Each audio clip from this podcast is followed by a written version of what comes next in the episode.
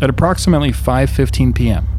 on May 10th in 1967, three boys ages 11, 13, and 14 explore a cave near their house in Mark Twain's hometown of Hannibal, Missouri. Brothers Billy Hoag, Joel Hoag, and friend Craig Dow are never seen again. making the case go cold for over 50 years. Using the facts from 1967, we reopen the case for the lost boys of Hannibal. Which way you going, Billy? Can I go too? Which way you going, Billy? Can I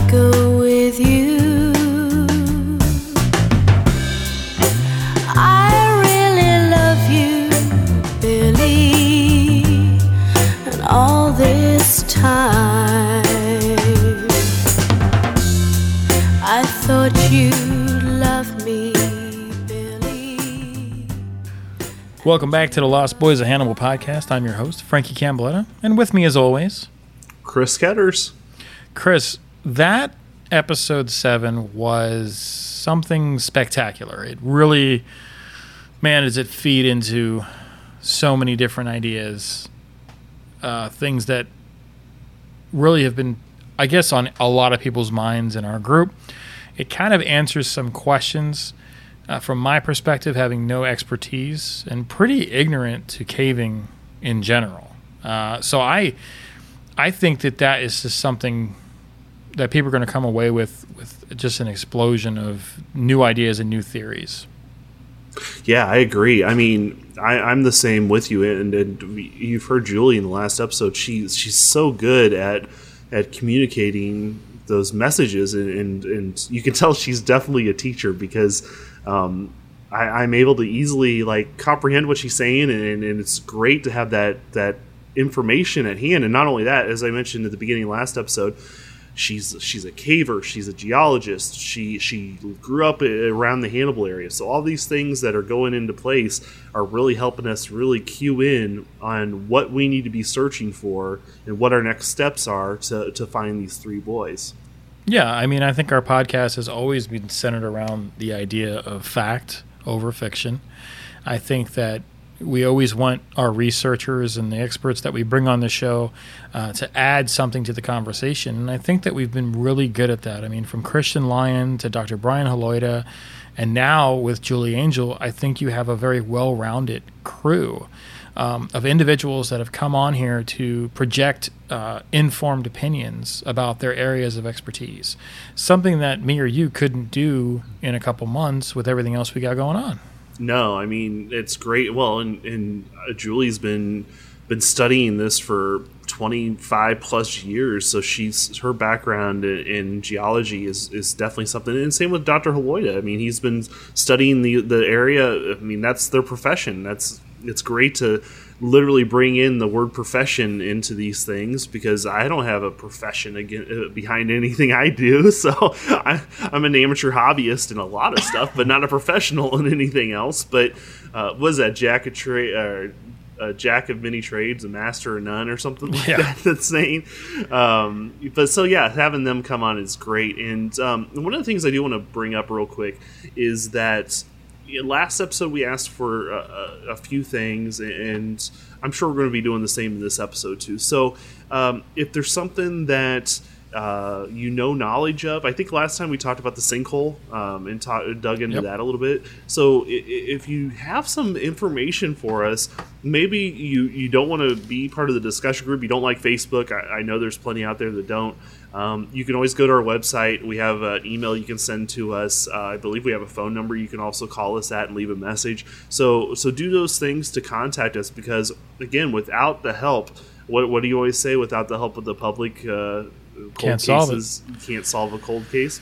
Yeah, you, public solves crime, public solves mysteries. I mean, that's kind of where the Lost Boys of Hannibal is headed in the percentage range. I think after today's episode, uh, it's it's chilling. It really opens up a few more. I wouldn't say rabbit holes, but more doors into understanding what just occurred on that Wednesday on that May 10th, 1967. I think that, you know, with her expertise mixed with her passion that comes through with her knowledge. I mean, it's it's something that I miss being in class. I miss being in school. I mean, I, I was a professional student for a long time and just collected degrees for a minute. Um, but I I love the idea that uh, we can still learn so much, and, and that even in, even as a jack of all trades, master of none. But I think that in that there's there's skill sets right that we still want to learn, that we still want to be a part of. So I, I don't know. I think that you know people feel that they go into you know business and they have to be this person the rest of their life. You can. I've done so many different things in creative, and and it, it's it's just fun and it's rewarding. Yeah. And the Communicator Award is just another example of that. But that really is dedicated to the people that we've been communicating with. I don't think that we're this far along and we're not award winning without the people that actually came on our show or helped us sidebar on our Slack channels, our research team, the people that are just basically feeding us correct and fact fact knowledge factful knowledge of where we stand, right? And all of that could can change when we have new facts, right? We've never led an episode and I and I bring this up because you know, our discussion groups are for those interactions with our audience. Those discussion groups help us gain more understanding of the events that occurred in Hannibal on May 10th, 1967. But it's also just for people's theories, things that we haven't thought of. I, I love lo- new listeners too. You always know new listener posts. It's always like, "Have you thought about this?" And I'm like, "Go back one month." I think there's a huge debate on that. You know, it's like, but it's Yeah. it's fun to see that great minds think alike and in the in the chance that you know we have a chance to get together i don't like chris and, and, and i'm going to bring it up just because like i want people to be aware of our our rules in our groups. Um, it's it's not about personal feelings toward anyone. We respect the dow and the hoag family. We respect the community of hannibal. We respect the police department of hannibal. Um, we don't have these jettison trends on our podcast that want us to point fingers. We're just trying to find the facts. We're just trying to find the answers. And it comes with it comes with, you know, sometimes it comes with uh, the the opportunity that we need to, you know, just calm people down in their passion. We don't like deleting people or aborting people or, you know, having people leave the group. There's never a reason for that when there's reason and logic, when you can have a conversation about it. And it's something that's so important today, more than any day, is having a conversation about things you don't understand or things you might have an opinion on that you could be wrong on. I don't know how many times that we have redacted stuff and retracted things we've said from mispronunciations to wrong locations, but we will continue to do that based on the audience that listens to us. That is the goal of this show is to find the boys. It's it, the goal of the show is not to, to become millionaires and to make money. It's always been about finding them and reopening this case and keeping it fresh in the minds of those that listen and the ones that will listen in the future. Well, and it reminds me, Frankie, that you know um, that if we can't solve this case, uh, hopefully we do. I mean, that's the ultimate goal for us. But in talking about being factual and making sure we have the correct information, if it's hundred years down the road and somebody's this podcast is still going to be available unless there's an EMP attack on the country.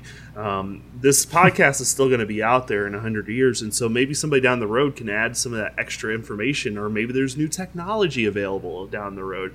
Maybe we won't have access to that yet, so they can come back to our podcast and listen and say, "Hey, this is you know get the background, get the facts, get the information." So that's why we want to make sure that what we put out there is factual, and if we do get it wrong, we we make sure to pass it along. I do want to add also to something you just did say. Um, we about the, about our new listeners going to the discussion group, and I always I find it so funny. It just happened a few weeks ago that uh, a person posted something, asked some question. I don't remember what it was. And uh, we have a new moderator, and we mentioned her name before, Angela Remington. She's a new moderator on the discussion forum. But uh, she she responded back like, "Just keep listening," because she was only like halfway through season one.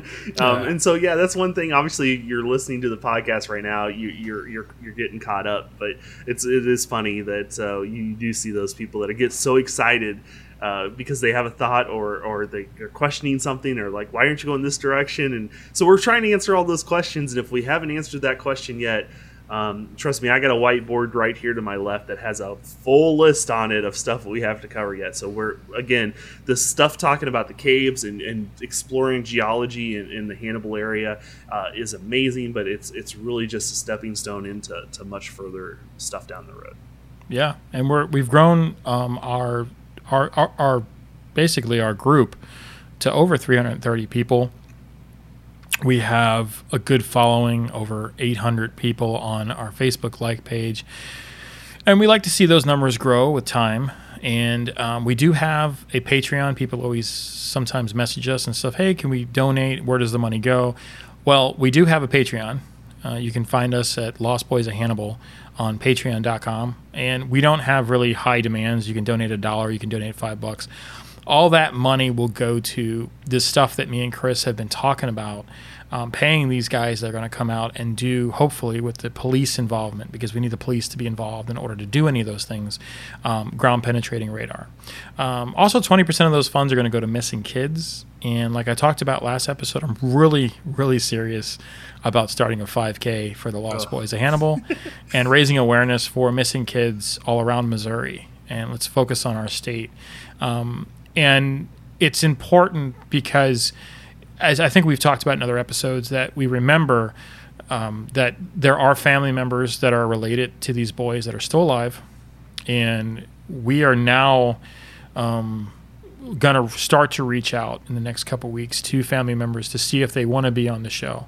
And one of the reasons why we held back for so long is because they don't need to know this story, they lived it. And it's very different. I've been through some very traumatic experiences in my life, like Hurricane Andrew, um, Hurricane Katrina, uh, Wilma. I've been through some major storms living where I did as a kid. For 34 years, I faced a lot of hurricanes, and in that, there's a lot of tragedy. And so I understand what it is to live through tragedies and devastation and losing your losing everything you own. Um, I've seen it. I've lived with it. I understand it. I don't need to be told about it. At this point, it's not so much we're telling them what happened, it's their take. Where are they at now, 53 years later? Where, where are they at with everything? Um, are we doing a good job? Is another question. I mean, are we are we doing justice um, for them and for the integrity of the three boys? Because remember too, it's their life too, you know, that we have to think about. And remembering them keeps us keeps it fresh in their mind. You never know who listens to your podcast and who just might be in Missouri one day and stumble across something and be like, "Hey, you never know." I mean, that's how it happens. If you are fresh in your head about things that happen in an area and you just happen to stumble about something, you could you could possibly uncover something a riddle a puzzle. Because it's always that one tiny bit of information that nobody thinks it's important but it so is. I still want to know what happened to that rabbit that joey trapped that day. That's so important to me. Where is the rabbit at? Where did he get the rabbit? Like wh- when what part of the day was that at like we don't talk about those things chris today we're going to dive deeper into make this the biggest pun episode ever um, into what is happening exactly. We're going to discuss a lot of different things. We're going to be discussing cave rescue today versus then, and the time needed to accurately record finding somebody in a cave. We're going to talk about Jerry Vineyard, who did extensive research in the road cut, but wasn't able to map anything and ran out of time. What a lot of people have been thinking about since I think we mentioned it on the episode and if you read John Wingate's book, which is Lost Boys of Hannibal, um, and that is the smell. The smell is something that has kept me up at night thinking about why haven't the the right questions for us weren't answered, and maybe maybe our guest Julie Angel can answer that. We're back with guest uh, Julie Angel to discuss more on the caves of Hannibal. We kind of took a detour there, Chris, for a little bit on our episodes, but I think the last episode really, for me, was glaring evidence that our search is probably still in the same area that the boys went lost. I can say that with high probability that the boys might still be in that area. Now, that's my opinion, not yours. Um, so I'll, I'll let that I'll let that sit as you stare. Where's Jack at? We're waiting for our, our fourth. Where is the cat? at? Yeah, he, I, I have I have him being entertained by the missus right now. That's so that's why I said entertain him for another hour while we record. So she's like, okay, Yeah, I, I mean, I just want you guys to know too. I entered over hundred film festivals this year, and the only film festival I really cared about was the Black Noir Cat. It's it's it, I just want the black cat. That's it. I don't even know how big the festival is. I just want the cat statue. that would be a But, cool um, statue. It's my my obsession with cats. So so when we so we're, we're still uh, we're still here with Julie and Julie thanks for coming back and and continuing our discussion and I was telling Frankie before we started uh, recording this section that uh, I, w- I'm we were geeking out. I mean I, I, I was so in depth and enjoying our discussion. I actually told Frankie I was like, man, I might have to see about taking one of her classes because I was enjoying the heck out of this. Yeah, do. there's some big big takeaways. I do teach online. oh, do you really? I do. Oh boy, I'm, I might. I was, you know, uh, my student loans are going to be finished off, paid off by the end of this year. I don't know. I might, I might hold off. Maybe make a couple more student loan payments so I can come take a course with you. Um, so, but yeah, so we had such great conversation there, and, and I left off with the question going into the techno not so much again not so much technology but into the education of the cavers and this cave searchers between 1960s and today. And so give us a little bit of a feel. Was was the knowledge there in the 60s as much as it is today or or not? For um, knowledge for um, let's say so let's say knowledge of like again we talked about the lower levels of Murphy's Cave. I mean, just overall like um, obviously as time goes by you learn more and more. But I mean, is it possible that Karras had no understanding that there could be lower cave levels back in in that time frame? Yes, absolutely. Um, and we mentioned the, the recent research that had been done in the Ukraine. Um, and that's just by one cave researcher, uh, this guy named Klimchouk. Um, there's probably more research that shows that, yes, you can have multiple levels or multiple stories or tiers in relatively thin um, limestone layers. And this just this is going to be completely random, but I, I got to bring it up before I forget.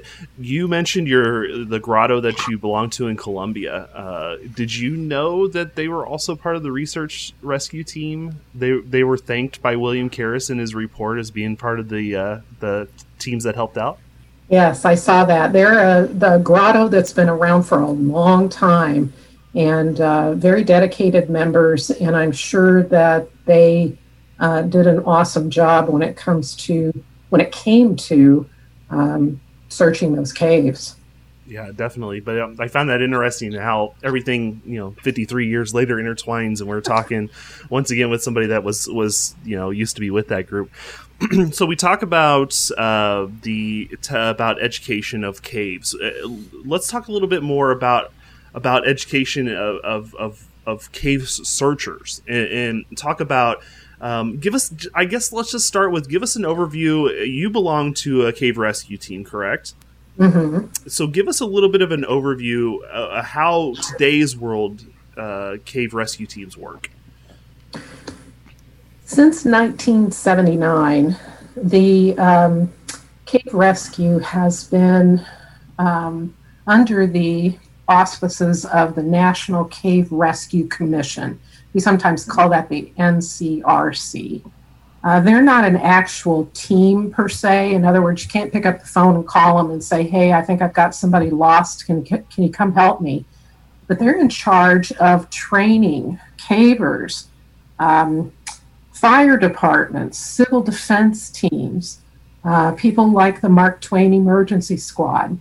Uh, they're responsible for training and developing the curriculum for that training in order to help people who want to be involved in these rescues. Back in 1967, you wouldn't have had that particular type of organization. You had the SSA, of which Karras was um, president and um, yes, he flew in and probably brought a couple of people with him, but he didn't know the caves of the area like local people would.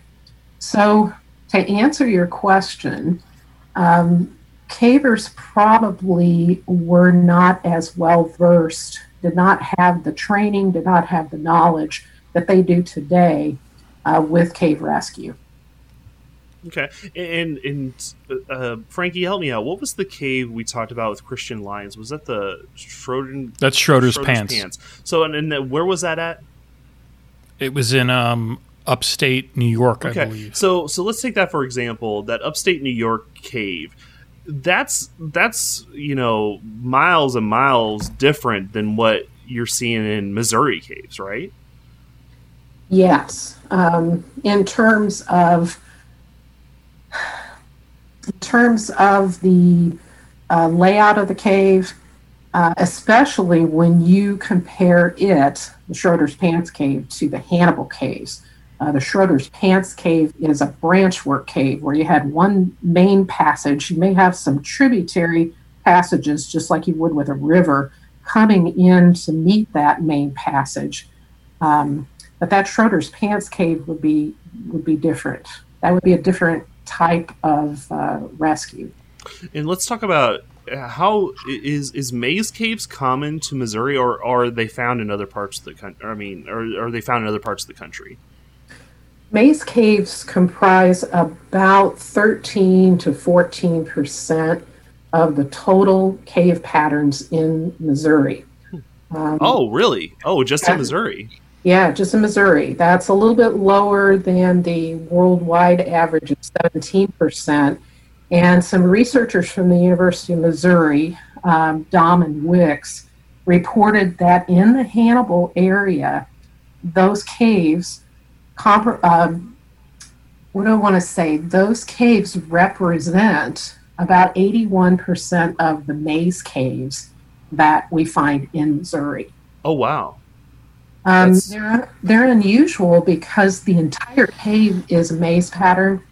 Other cave maps that you look at from other places in Missouri will have um, mostly this branch work or tree like pattern, and then maybe a small area will look maze like. So Hannibal is really unique in that it has these maze caves, the entire cave is maze, and they're so large. Wow, that's interesting. I, would never, you know, I you, you kind of heard it with my question. I thought maze caves was like a common occurrence across Missouri, but not not at all. That's that's interesting. Um, so, so, yeah. So even if you brought those people in from St. Louis, even if you brought those people in from Columbia, from Chouteau Grotto, they may or may not have had much experience in a maze cave. Hmm.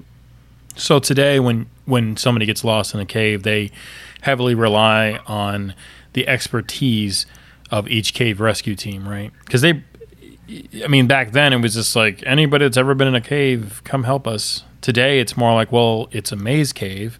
Also, when you look at you know the subterranean caves right they go underwater or they fill with water. I think that happened in thailand and we see this in peru. We see this all over the world where those are the latest cave rescuing stories where most people survived and lived if not all. Mm-hmm. uh, today one of the things about cave rescue now that we're on this topic that i still find startling and why the podcast still has that weird divide between Lost in a Cave and True Crime is the fact that the Lost Boys, there's no remnants of them anywhere. And as cave rescue teams today, are you looking at other stuff forensically, like DNA or any kind of stuff to trace a path um, of where those particular souls might have gone to versus back then and just jumping in and listening to the listening to the words of, of children versus Breedlove which still is that weird combination right? Like i guess you would want to analyze all the facts first of where they were last seen and start your search there right? Right. And the cave rescue operation even today is mostly focused on um, getting in there um, using the training that you've had to try to locate um, the individuals. And yes, you are looking for clues as you go along, um, things that may have been dropped, um, even scuff marks in the uh, sediment of the cave. Uh, I don't believe most rescues have gone as far as to try to look at um, DNA or anything like that. Um, these groups, these regional groups, are mostly involved with getting in there as fast as they can, using their skills and their training to try to find the individual. And this is a unique situation in 1967 because, uh, you know, I would assume most cave rescues, you know, Schrodinger's pants is one of them, is that they knew what cave they were in. There's this cave where, I mean, I'm sure you probably, I mean, have you ever heard of another situation where somebody's gotten lost and there's there's four different caves in a mile section that they could possibly be lost in? Every once in a while, you hear that reported. Um, one of the the big um, uh, no-nos is to go into a cave and not tell anyone where you're going. Uh, most people that uh, do caving and know how to do it properly uh, know that you always give the name of the cave. You tell uh, someone what time you're going in. You tell someone what uh, what time you're expecting to come out. Um, then you have people who go into caves who are not um, experienced cavers, and those are the ones that sometimes we hear of. That um, oh, their brother or sister said that they talked about going to a cave over on the side of um, Red Heart Mountain, and there are several caves on the side of Red Heart Mountain. So the rescue teams then do have to split up and search each of those caves. So occasionally you do hear of that. Okay, so uh, let's let's apply it to 1967. In this situation, does um, you know you're you're coming in with a group in today's world, okay? And and this is the scenario where you have the cutout, you have Murphy's Cave. How does that normally play out for a rescue group coming in when they have a, a situation where there's there's multiple locations possible? Um, rescuers or potential rescuers would check in at the command center, uh, much like they did in Hannibal. Um, the difference between the check in, I believe, between then and today, back in 67, it seemed that people were trickling in over the first couple of days. With a more organized modern day cave rescue, you would have people coming in and arriving very um, close to one another. Um, they would uh, arrive at that command center, they would sign in, uh, they would give the uh, person signing in, them in some of their special uh, skill sets and then they would be assigned to uh, various jobs where uh, an individual person would be assigned to a specific job that they would keep throughout that that rescue. Hmm. No, that's that is not the case. I mean, I've seen reports of uh, individuals that one day they are helping with communications, and the next day they are in they're in a, a yeah. cave that's you know a quarter mile south of yeah. Murphy's Cave. Um, so it, that's interesting. I mean, that's obviously going to be for the better to have people specialize in certain areas. Uh, so, um, Frankie, do you have something that you wanted to add to that? I mean, today too. I mean, I, I would I would remind everyone, uh, anytime you're doing any kind of research or documentation, um, you know, Julie holds a master's degree, I hold master's degrees, and the things that we always look for too are if you're doing a certain topic like this one and you're you're going back in time, you have to keep the times relative to the situation. And and we're seeing this in America right now. We're not doing that. We we don't know the mindset necessarily of a caver in 1967 as much as we would like to. Um, and then put that against 1500 people in the 1500s. You you really don't understand the the circum the atmosphere that they're living in, right? You're a product of your environment, and the environment right now in 1967 was, you know, get as many people at as many hands as we possibly need. Now this has worked in the past.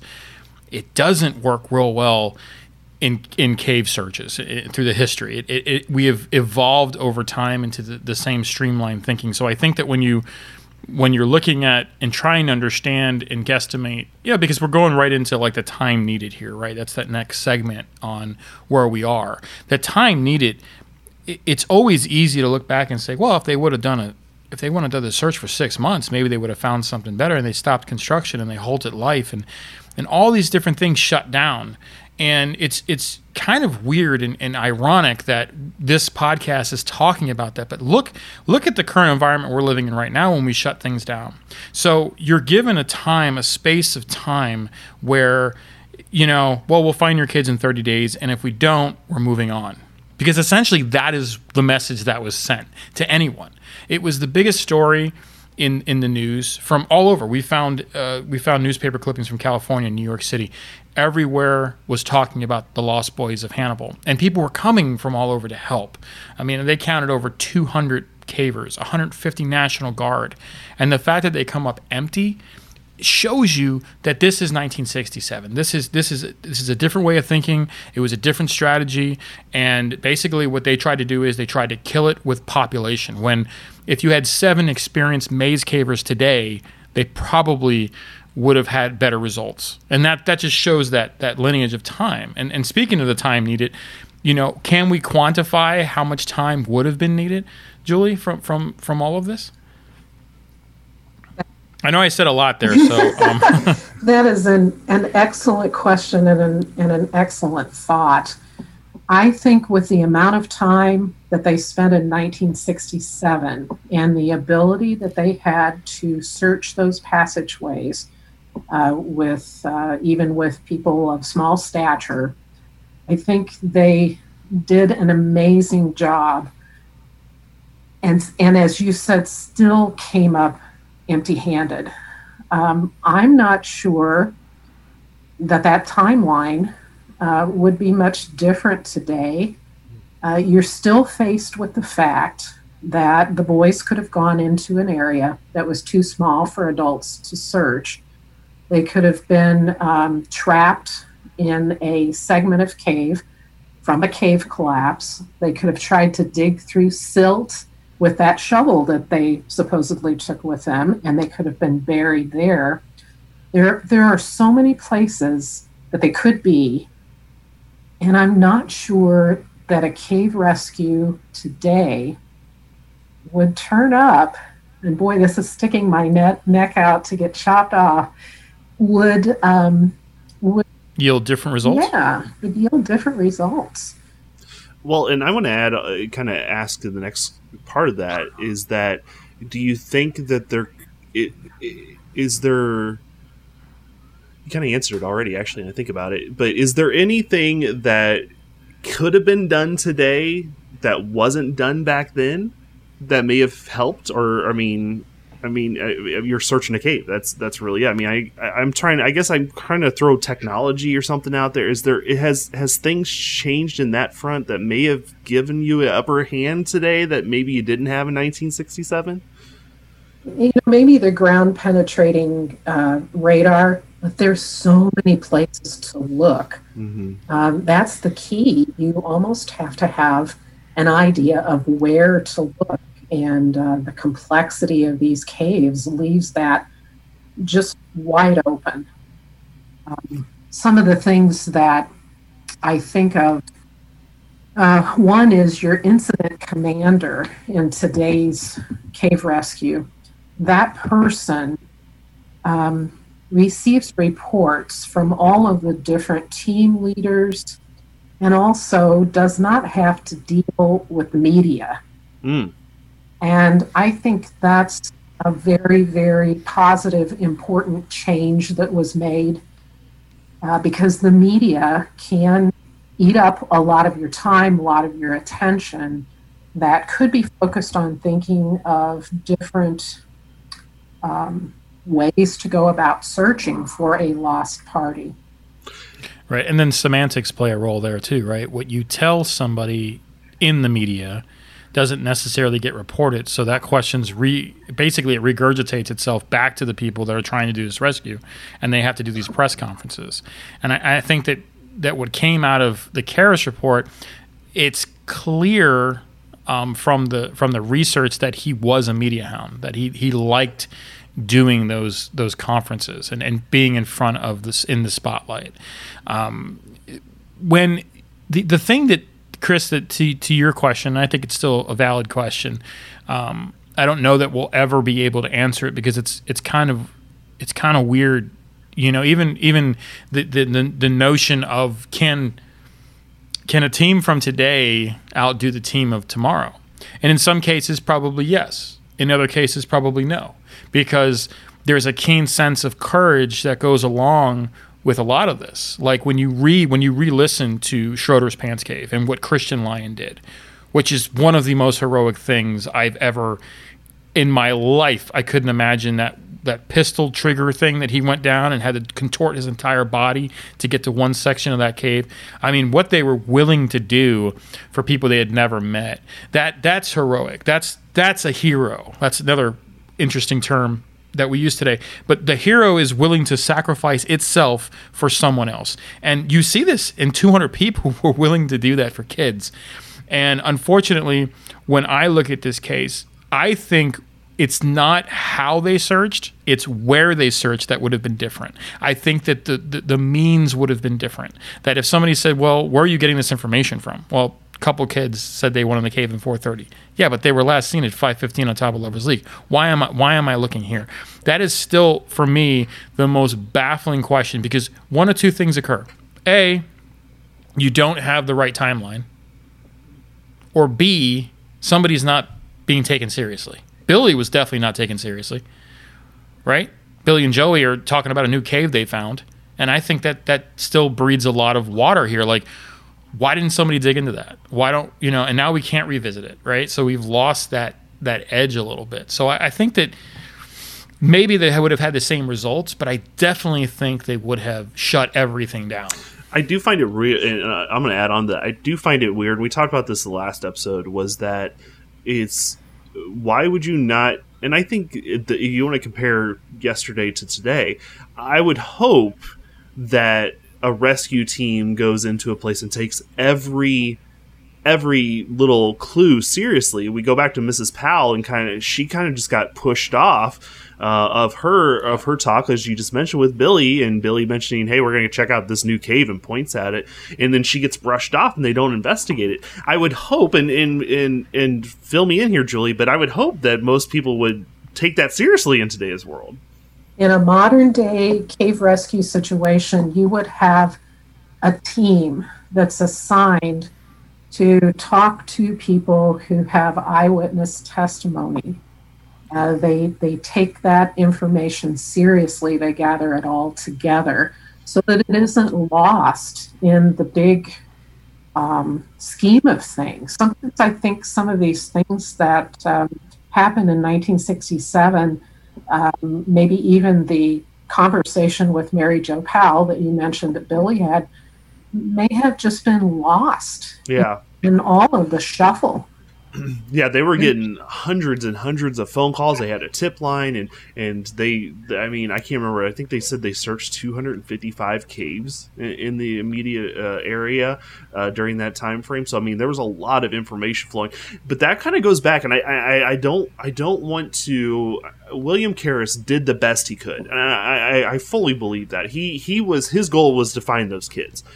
Sure, but I have, I, and I feel bad about saying this, but I, I did he? I feel like he might have bit off more than he could chew. And, I, and again, I don't know if it's uh, you. You mentioned about you have a, a, group that goes and just does the investigating. You have a group that's you know doing this and this, and that's their job.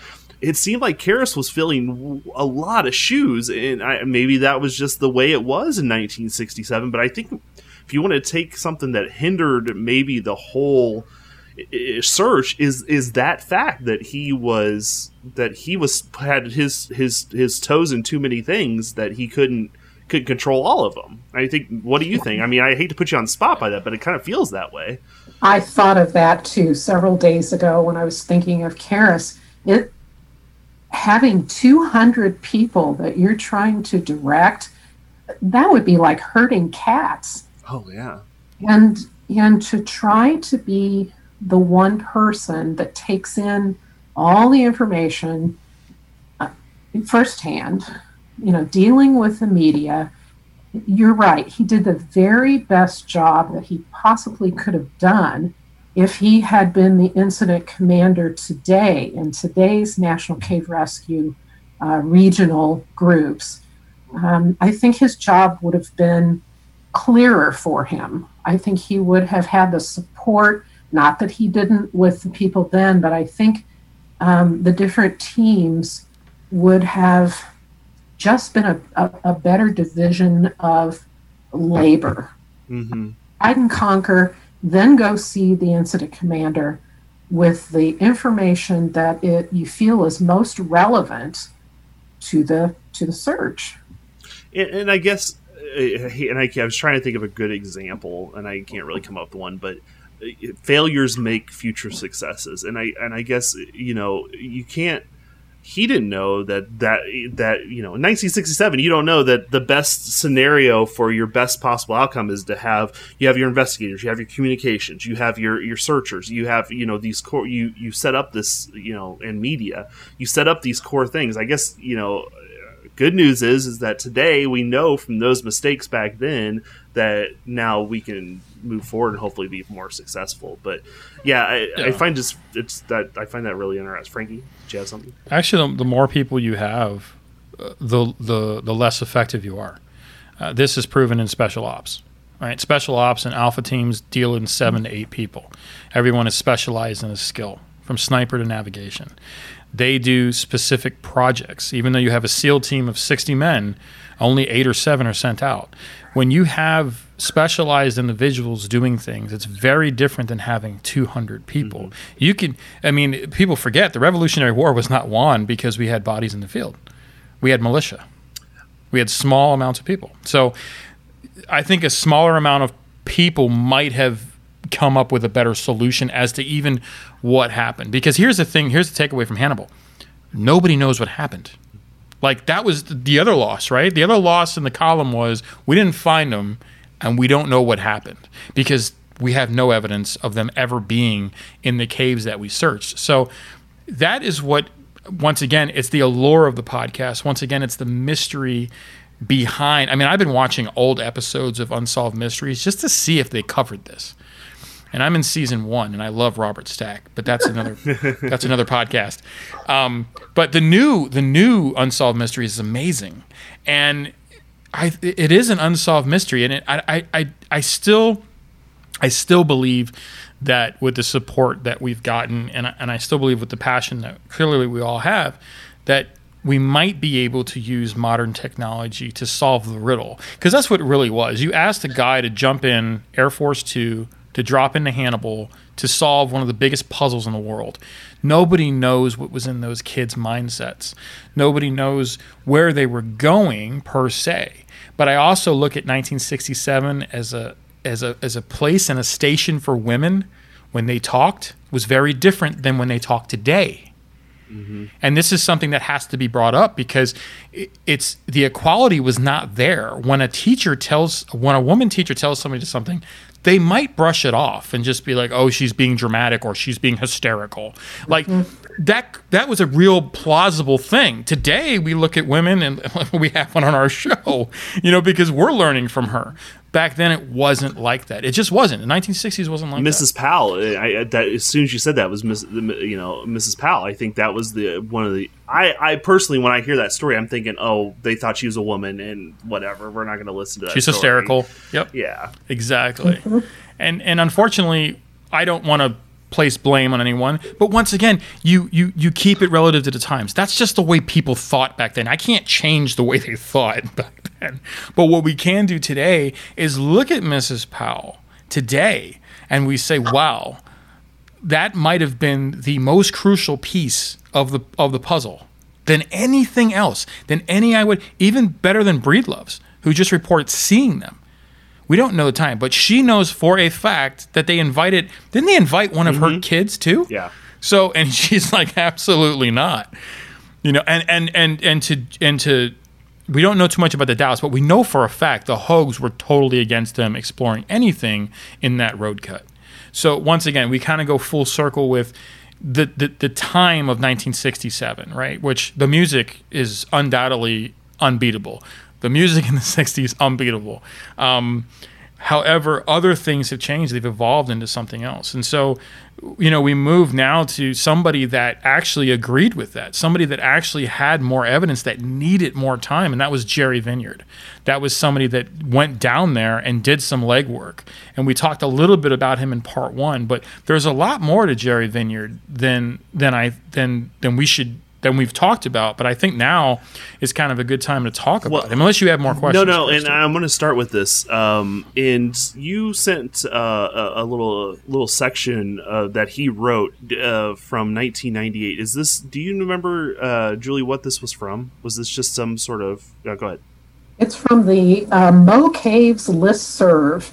At that time, there were people who uh, would sign up for this list serve, and they, you know, they could email each other back and forth with information. Don't ask me why I saved this. Well, I, I think it's obvious why I saved the message because I'm so passionate about this. Um, but um, Jerry wrote to mostly to cavers on this Missouri Caves listserv uh, about some of his feelings um, about his role in the rescue, some of his feelings about the uh, road cut caves, uh, about his thought that that was probably the place where they were lost. So I'm going to go ahead and read this. Um, and unfortunately, I believe Jerry passed away in 2017. I think is when I saw that he passed away. So we just lost him a few years ago. But uh, I'm going to go ahead and read this real quick here, Frankie. He said, uh, "I'm particularly proud of." Uh, oh, excuse me. Let me start over. My own participation in the Start from the top on that. my own participation in the rescue is nothing I'm particularly proud of. I helped search known caves, including Murphy's Caves, searched area limestone caves, and spent considerable time crawling around in some of the caves that were still open in the road cut. Probably included the one that trapped the boys. But I did not rise to the occasion and accomplish anything significant during the time I spent there. For example, I could have organized a mapping crew and mapped the accessible caves, but I didn't. We did begin a mapping effort but never completed it. The construction crew brought in a big shovel excavator and dug up all the shot rock, and the cave passages were all destroyed. So that is from Jerry Vineyard in 1998. And it's telling, right? It's telling that in 1998, he is reminiscing 30 years, 31 years to the day. This is this is the part of this is the part where I get like emotional because I think when you see passion, that's passion, right? That 30 years have gone by and he is recalling in his memoirs and these in these letters that there there's more that I could have done, right? There's more that we could have done. That there's there's something there.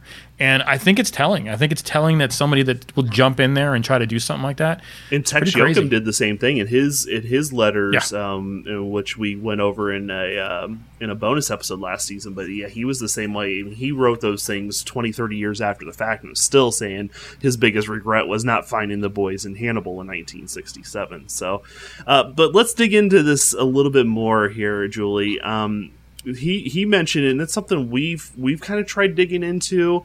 Um, and i do want to get into this because me and you've had conversations about this already is that he did try to map some of the uh, of the cutout area. Um, and and you told me this is that we have a sometimes it's kind of difficult to get those those those maps. We've tried and i've had i've kind of commissioned you to see if you could try um, but uh, what's the deal? Are they are they do they hold them in a lock or what, what's what, why don't we see those Uh, cave maps are kept definitely under lock and key. Um, takes a lot of work to produce a cave map. Plus, I think the fear is that if a person has a map and they have a general location as to where that cave is, that they might attempt to go to that cave and, and enter that cave part so part of it is the missouri speleological society's uh, focus on safety where they they want to keep people safe um, from the idea that, oh, I've got this map. Maybe I could just go in this cave and, and follow this map. It's not as simple as, um, as that. Um, but yes, cave uh, locations and cave maps are kept relatively um, sequestered from uh, people being able to get them uh, without a substantial. Well, and there's some equal, equal, equal, I can never say it, ecological uh, significance to it as well, correct? Yes, um, there are some um, critters that live in caves.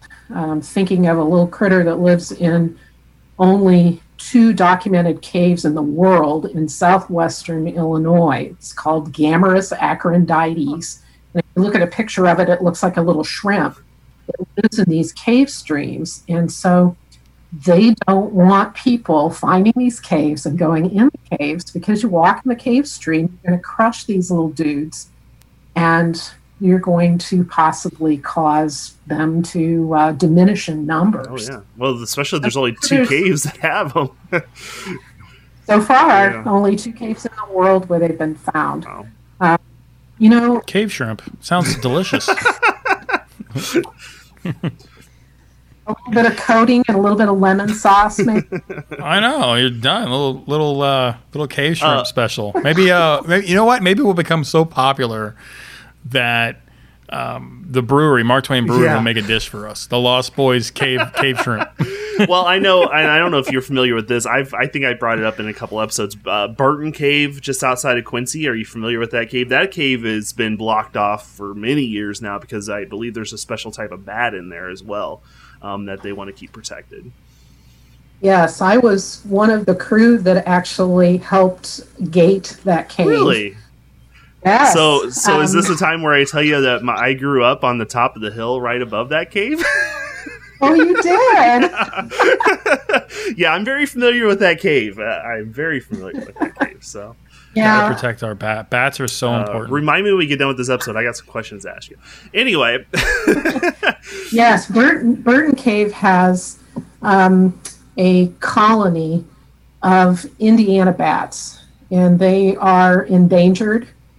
And in some cases, in not necessarily in Burton, but in other caves around the country, uh, people will go into the caves and they don't understand the super importance of these bats, and they will do terrible things. They will kill them Why?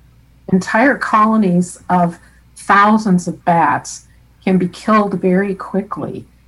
And um, so, to protect the bats and to allow them to fly easily in and out of the cave, they put up special bat gates. yeah, and you're not. Nobody's getting past those gates. I can tell you that. There have been people that tried to dig under them, and that's not possible because of the way that it's yeah, designed. I, I've. I mean, I don't. I'm Thank sure you can get into Fort Knox with uh, is easier than you can get into that cave. But anyway, well, there's no, no, gold yeah, there, no, no, you're whatever. good. Uh, so anyway, uh, so yeah, so you know, kind of the Jerry with Jerry's information though. Um, it's it's very interesting. That listserv, I mean, again, that's just a little snippet of, of something that, that we could pull from. Uh, Was there anything else that, that hit you with, with Jerry and, and his background you wanted to cover? I, I was interested in the fact that early in that post on the listserv that he mentions that he wished that he had formally published some of his thoughts, some of his geological um, discoveries about these road cut caves, um, but that they had sat um, as as many of us can attest to uh, when we do work, sometimes we set those things aside and they, they do not get formally Mhm. published. Um, that makes me wonder if Tex Yoakum's maps were the same. And it's possible that neither of those sets of maps are in the Missouri Speleological Survey archives. Right. It, and on that note, um, after talking with you about it, we have our research group that's trying to track down family members because, again, both Tex and Jerry passed away. Um, but we're trying to track down some living family members to see if maybe, and even you brought it up, of of is there a notebook that you know again you never had anything formally published but you may have informally written stuff down that you were planning on publishing someday. So we're hoping to get that out and if again i'll reach out to our community. If there's anybody out there that knows any of the family members of uh, jerry vineyard or of tex yoakum uh, let us know because we're trying to get in touch with those just to see if maybe we can find something to put a little extra piece into the puzzle um, uh, of this case, especially as you can tell, and Frankie just mentioned, 31 years down the road, and Jerry's still talking about it on a listserv uh, website. So they were still thinking about it. So there, there's obviously a lot that could possibly be out there that we're not seeing. Well, it's you know it's it's really strange. I, I was actually in Florida. I was on the Treasure Coast um, last week, uh, and so I was talking to. Um, we were at a bar uh, actually a really cool, famous restaurant called Conchy Joe's, and I met a couple there, and they knew the podcast. They actually listened oh, to cool. it. So it was really, really cool to kind of talk to them for a little bit. And they're actually treasure hunters. And they made this interesting uh, connection that it's never about the gold, it's about the find. It's never, ever about the gold. And that's why these stories like this are intriguing. It's it's about the find, and it's something that he even said it. It haunts you it haunts you the rest of your life. Even if you just give it up, if you just stop stop doing it, um, it it haunts you for the rest of your life because there's always going to be a part of your brain that says, if I only did this, if I only did that. It's almost like that, you know, survivor's guilt, if you will, of, of not having to have the, the right tools to do everything you could have possibly done. You know, when Vineyard reflected in 98, you can see that times had changed. That his his ability when he was underneath the ground to the even in the, in the late 90s 30 years later there was so much more technology that, that would have been available to him and that's where that that stems from that's where that kind of churns up and so it was really cool to see like people listening to our podcast in florida but the reason why they listen to it, it's because it's the same thing as this this treasure hunt. The only thing that's different that the, the wife said that you're hunting souls. You're looking for souls. You're not looking for gold, and that's that's even more precious. A than cave anything. by the so, river. yeah, exactly. Inside joke. oh God. I wish I wish we had those. I wish we had their yeah. their money. Uh, anyway, um, yeah, we, we're big fans of uh, uh, what's that called? Um, oh, what's that called? The the show. The oh, Curse the Curse of, Oak, Island? Island? Yes. I'm only I only watch it now just to see him fail because like it's just like there's nothing there, man. Like and, and the locals actually have you seen that side pit on on, uh-huh. on YouTube? You guys should check it out. It's really funny. It's a bunch of locals saying, "Dude, I lived here my whole life. I've known everybody in my family. It's dug there. There's nothing." If we're gonna take there. anything out of the the Curse of Oak Island, is that at some point in time, GDR, this yeah. this this podcast is going to have that voiceover guy do something for us. We have learned yes. that because we really like the voiceover yes. guy. it's the only reason why I, I'm saving money right now, just to have him. A boy from a family, like he's just, good. He's what? he's so good at the double questions. Uh, yeah. Yeah. Well, the, pointless yeah. questions actually. anyway, um, and now now we've broken everybody's spirits because now they're going to listen to that and they're going to hear every time that announcer talks goes the, the double question. it, it, happens every time. Anyway, uh, yeah. so so we got to move on to one other thing. Um, a smell in a cave. Uh, so yeah, yeah, that's what we're going to move on to next. Is is yeah, cave, so caves normally have that cave smell, right? It's the the cold air, the muskiness, the I mean, you know it the minute you go into it. I can smell it here because I did a film on the Lemp documentary where I actually had, and I'm going to say this, I had actually had access to the caves underneath the ground brewery and I was able to go. And that's when I said I would never ever go again because I used to be very enthusiastic about it. But then when I went down there, the highway construction here, uh, basically Highway 50, uh-huh. basically broke broke down just a lot like what happened in Hannibal, where there was no air getting back into the filtrate, so black mold started to grow, and it was bad. It was disgusting, but you could feel the temperature drop immediately. Um, and there's actually a place on Cherokee Street if you go near the brewery, if you're in St. Louis, one of the vents you'll feel the cold air coming from the cave, and that's that's actually where you go. So that's how you get down there. It's pretty cool. But anyway. But so that that's what I remember from it. It's just this really cold, musky rock earth smell. So smelling something different would be different. Yeah, in geology, we call that an argillaceous smell. That's the formal term mm. for that musty, earthy sort of odor that is, is common in caves. But we had a different smell in 1967 that we want to talk about. And uh, I believe, if we get kind of digging into it, it was about two weeks or 10 days to two weeks. I, I, I had some different different people say different time frames of when exactly it was, and hopefully someday we'll figure out exactly what date it was. Um, but as they were searching the Murphy's Cave area, uh, an odd odor came from the vicinity and they brought in the coroner and they brought in a funeral director i think and they both came in and they said that they both felt that it was a sewer smell uh, or a dead animal uh, that it, it wasn't the boys but let's talk about that a little more in depth. And, and, and one of the things we talked about was air pressure with cave systems, and, and explain that a little bit to me for me. Caves actually breathe. Um, they pull air in when the air inside the cave is at a lower pressure than the air outside. And vice versa, when you have low pressure move into the area in the atmosphere outside the cave, the cave air is still under a higher pressure and it blows outward. So cave air moves. I think many people, even when they take a tour in a cave, um, don't uh, maybe don't realize this. They don't pay attention to the breeze that's blowing against their face. And so caves exchange air with the outside uh, quite often. That means that air is moving through the passages within the cave, and any passages that are connected will experience this, this airflow. In fact, down at Mammoth Cave, they actually have um, a weather station set up in the uh, big main passage as you come in. They are tracking the flow of air in and out of the cave uh, for some ecological studies and, and various other things.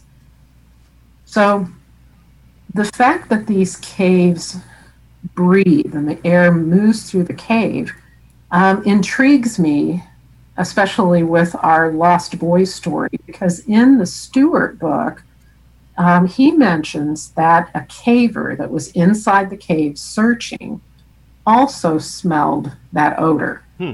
I believe the, the majority of the other people that gave eyewitness accounts were outside the cave. Right. Um, this caver was inside the cave. I'm sure there probably aren't any notes that were taken um, as to where that caver was within the system. Sure would be interesting to to know. Um, but yes, cave air does move. Yeah, so you know another point that you brought, and, and, and we've talked about this, and it's been talked on the discussion groups a lot, is and then kind of go into the smell too. So say let's just let's just say that they were lost in the in the in the cutout area, and that you know, again, we last uh, I think it was about two episodes ago we talked about how how difficult why why is it that they were the boys were seen by 40 different people between 3:30 and 5:15 but then if they were going back to Murphy's cave nobody saw them after 5:15 I mean uh, it doesn't make a whole lot of sense and nobody would have spot them going all the way back down the road to back to Murphy's cave. But it does bring up the ideas okay if they're still trapped in the uh, cutout area and they passed away in the cutout area how could it be possible for that smell to transition to Murphy's Cave? And it has been discussed uh, in the group. People have talked about the fact that over time, the valleys have cut down. They've been cut down by water, by streams, by rivers in that immediate vicinity. And I think sometimes people don't realize that as long as the rock layer that the caves are found in extends below the valley, that you can actually have passageways that pass beneath a valley. Hmm. They may not be air filled, they may be partially water filled, they may be completely water filled when the Mississippi River uh, level rises and floods. But it is possible that there might be some passage that passes under the valley. So if the boys had met their demise in the road cut caves, it is possible that Murphy's Cave exchanges air with the system in the, the road cut, and that circulating air may have contained some of those gases, the, the putrescine and the cadaverine that a body will produce after it has expired. Um, it's possible that that would pass through uh, an exchange between those two caves. Now, whether it was of strong enough concentration that the human nose could pick that up and actually smell it, that's another question. Yeah, you would.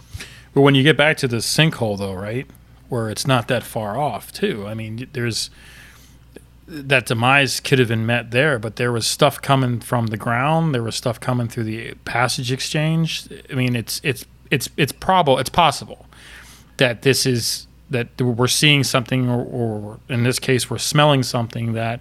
So for me, the sewage line is very strange, like how they pawned it off. Mean, that's always been like, well, it's just sewage. Huh. Raw sewage is very different. In fact, cadaver dogs are trained. They are the first thing they're trained on is the difference between raw sewage and cadavers. It's the first thing they're trained on, and well, one of the first things they're trained on to pick up the scent. They'll let you know right away if it's raw sewage um, and they'll let you know right away if it's not. So, what are your what are your feelings on the pa- it, for me it was passed off. Once again, it was one of these like dismissed comments that don't worry about it. It's it's just sewage. Now, I'm from Florida. Okay, we have landfills everywhere. I've lived in houses where it was on a sewer system. I've lived in houses where we had our own well, where we had to put potassium and salt in the water and purify it whenever you had a sewage leak or spill, it always came from those same spots, and you always knew that smell. For it to never occur again or before is a bigger question. Oh, when we when we were digging, where exactly were you digging by Murphy's Cave?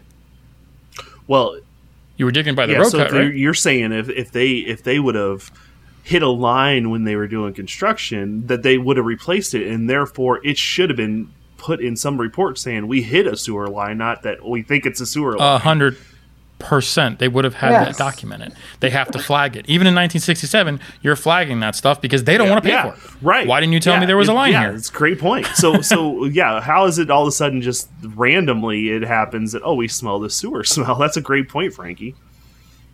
And would they have laid that sewer line so close to the front of that bluff that contains Murphy's Cave on the east side, would they have laid that so close to the bluff that the bulldozer would have dug into it as they were trying to remove uh, additional rock? So, so let's think about this for a second. And you know, hopefully you remember this. If not, I've seen some older maps. There, you know, today there's houses above on top of the hill of Murphy's Cave. They're a little bit farther back. They're not right on top, but they're yeah. a little bit farther back. You can make the argument that there could be some sort of sewer lines that are coming down the hill today.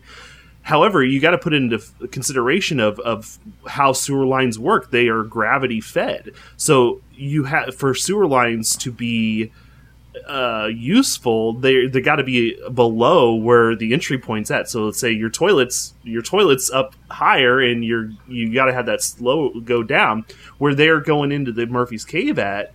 I don't see how that there that how gravity would work to where that those those lines would even be in the vicinity of where they would want to be cutting at. You know.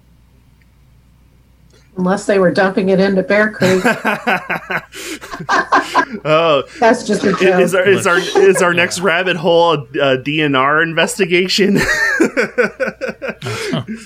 OSHA. I thought of uh, the buildings that were in that area at that time, and I do remember the stone house that sat between the hillside mm-hmm. and the creek I believe someone said it was used as a facility, possibly for people who were recovering from um, mental issues.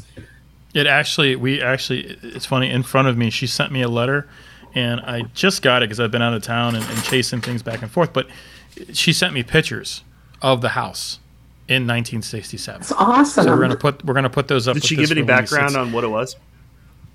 Oh yeah, she gave me a full letter about about six pages long about her living there, her parents living there. They owned the gas station in town. They knew all about the stories.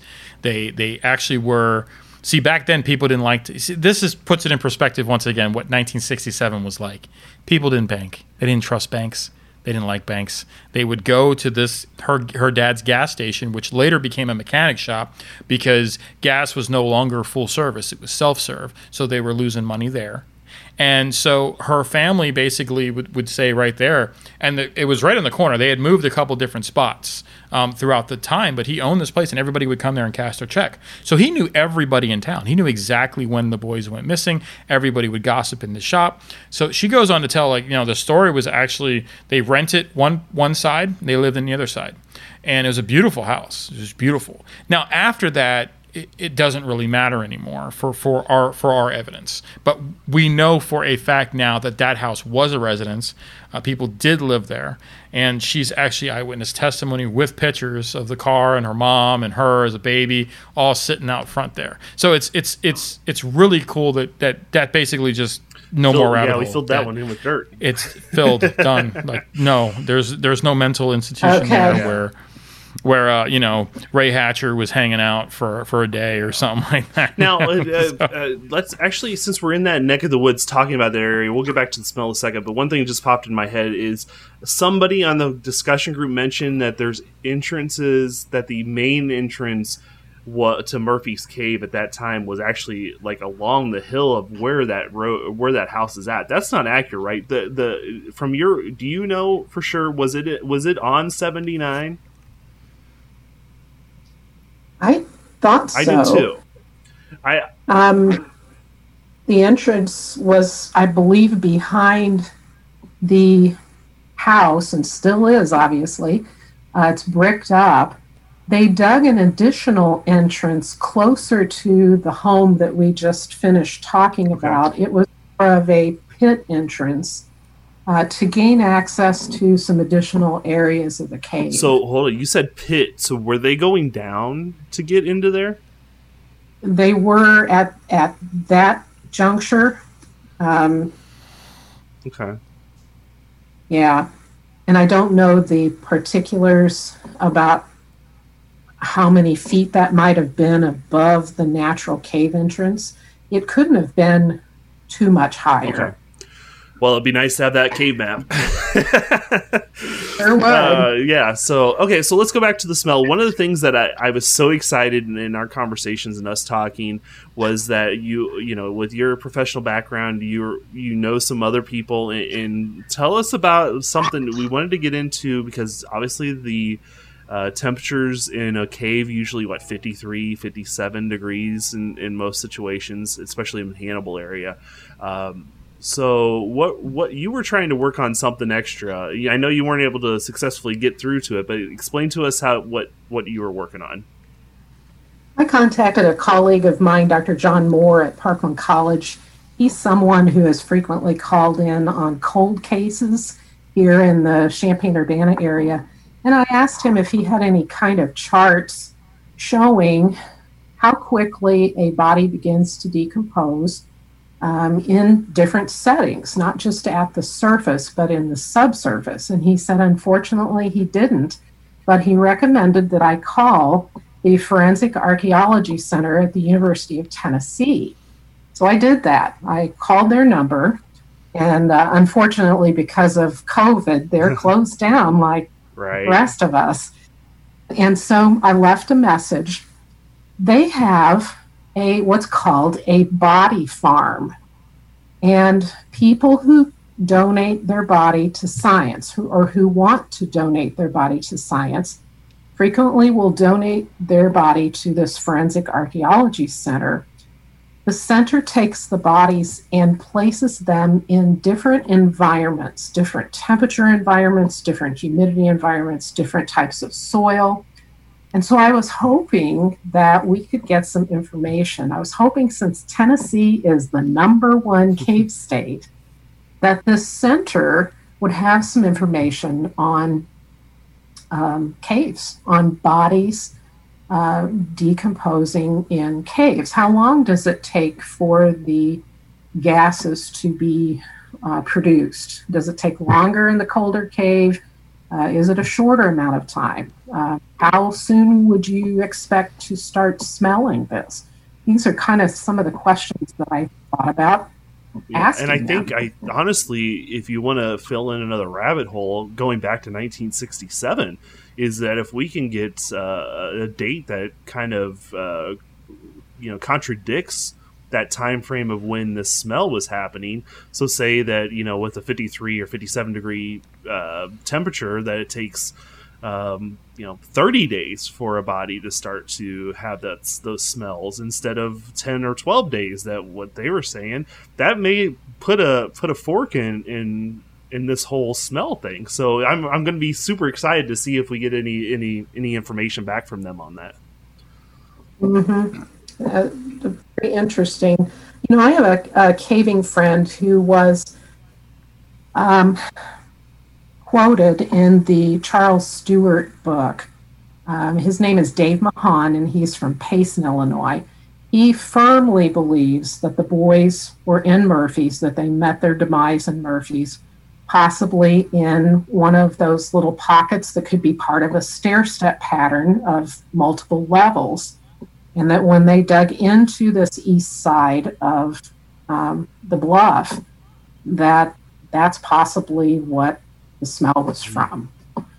yeah Um, there's just a lot lot of different possibilities Yeah, I mean, if you if you change the timeline by one hour, they're in Murphy's cave. well not even an hour i mean you could make it half an hour and they could be back in, in 15 minutes they could be back in murphy's cave Well, to line up with the Bramlett boys. Hmm.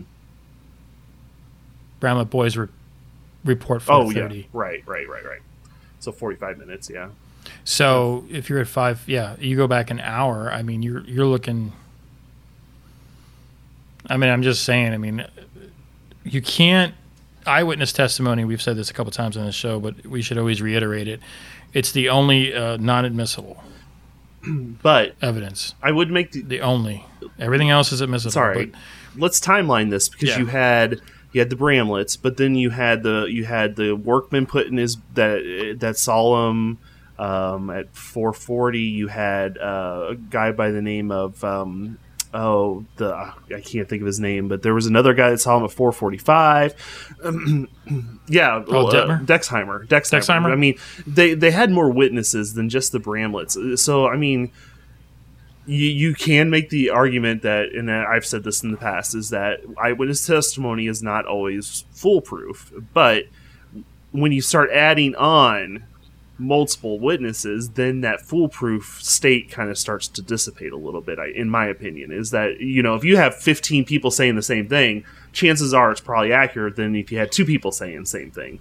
Um, so yeah, I, I but I think if you want to go to anything, I still have a problem with just the time frame of the five fifteen to if they did go back to Murphy's cave, then nobody saw them. Um, I Yeah. don't I don't follow that. Yeah, I mean, even even uh, Julie was Yeah. was in that same boat. Yeah. And I also, Chris, I think I mentioned this to you, also was thinking about the conversation um, with uh, Mary Jo Powell. Uh, if you are someone who is, seems to be pulled towards the underground, whether you're a child or an adult, and you say you found a new cave, you're very, very, very unlikely to go into a cave that you already know if you have the opportunity to explore your new discovery. And so that's another piece of the puzzle for me.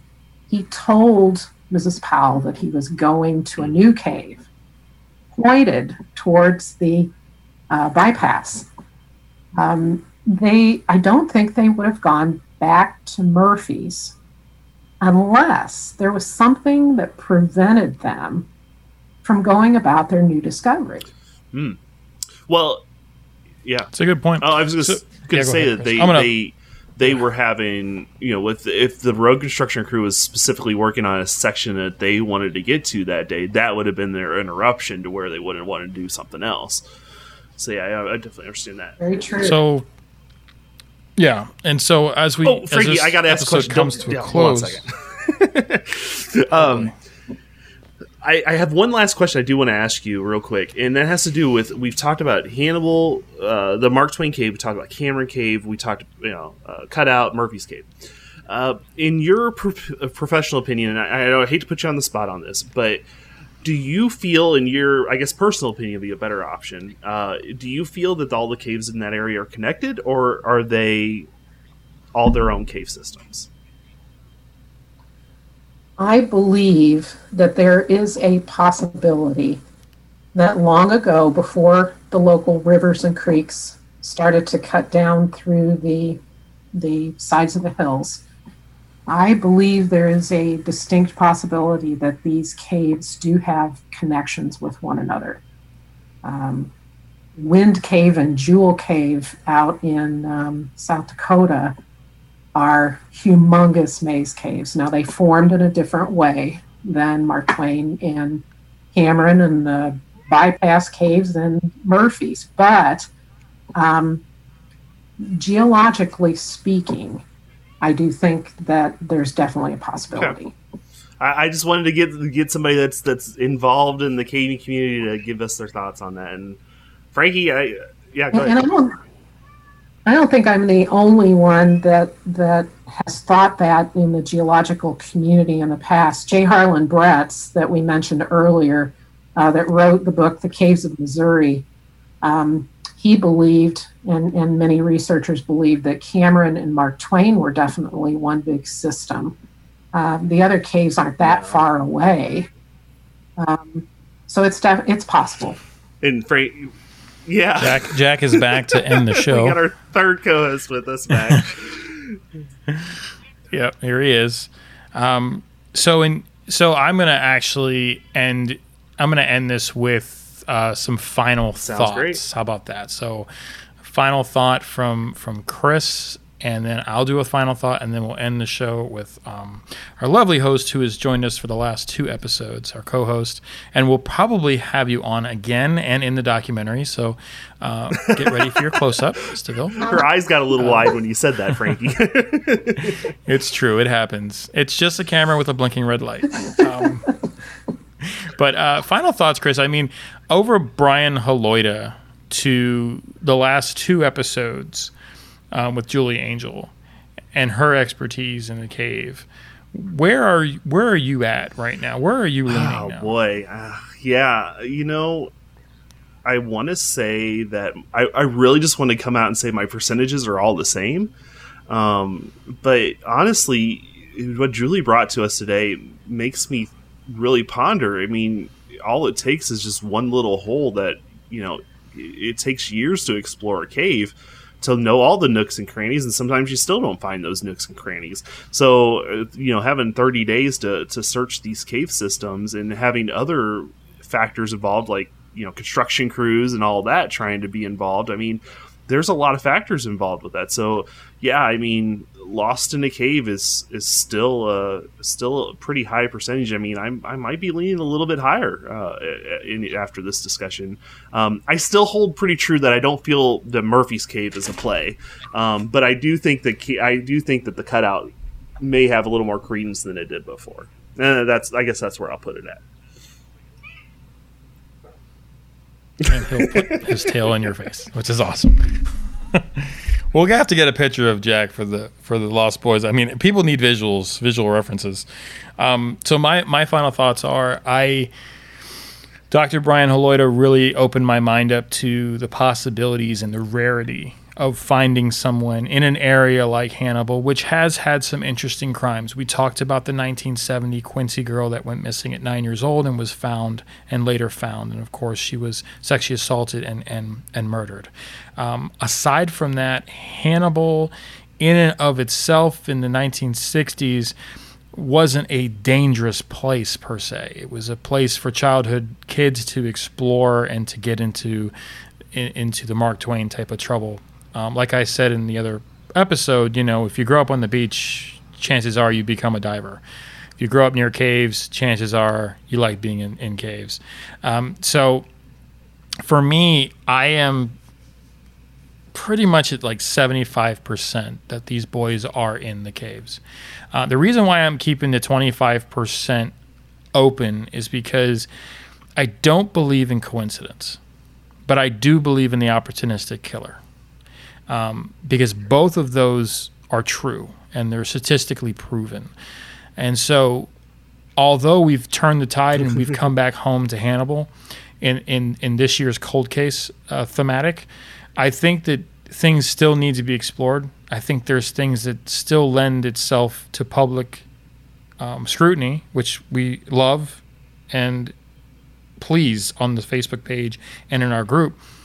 That's what helps us keeping it fresh and keeping the right research out there. We don't, we don't, we don't grab this resource from fiction. We bring in the experts to basically lend our hand in the areas that we don't know, the concentration of studies. So with that, I will lend it off to um, Julie, who will have her final closing on what she thinks. And it, don't don't take it verbatim. This is just her opinion right now, but it's an informed one. I'll tell you that much with her research. Well, I want to thank you for opening this back up, as you mentioned, to get it back into people's minds, making it fresh. And I also want to thank you for considering all the possibilities. I think um, when you do a study, a crime study, a scientific study, and you uh, look into cold cases, you have to do that. You have to open it up to considering that, yes, there may have been um, some person, a, a, bad person, who did something to these boys. Um, I think if we're putting it in percentages between crime and the caves, I probably would stick with the 75% um, thinking that they're in the caves, 25% thinking that they may have met some some other demise. There are just so many things that could have happened to them underground. So many places that they could have gone that the searchers were not able to access. Um, they could have been buried underneath a ceiling collapse. They could have been caught in another passageway sealed off from their only exit, uh, again, by a ceiling collapse or by silt collapse. Um, I'm happy that this is being looked into, and I'm hoping that if there's just one little thing that I've said or any of your other guests have said that helped to move this forward to find these boys, it's so important for their family members that are still alive um, it's important to the rest of us that feel passion in our hearts about this uh, tragedy. So thank you very much, hmm. and thank you for having me as as a guest. Uh, more than more than welcome. I think that you've lended so much so, and, and the thank yous really go to the support. I mean, without our listeners, without our audience, we we don't have a show, and we continue to spread the good word of everything. So thank you for being an, an incredible guest. These might be my my two favorite episodes right now. If you're looking, if you, if you lean toward the cave, uh, the cave people, and I think this is really happening. The poll is kind of leaning toward: Are you are you into the cave loss? Are you into the homicide, the, the you know the salacious, nefarious um, lost boys? So it, it's two different things right now. I don't think we could we can basically seal that right. Can't fill in that rabbit hole, as Chris likes to say. So thank you so much for being a guest. From all of us here at the Lost Boys of Hannibal podcast, I'm Frankie. I'm Chris. We'll be seeing you. If you should go, which way you going, Billy? Or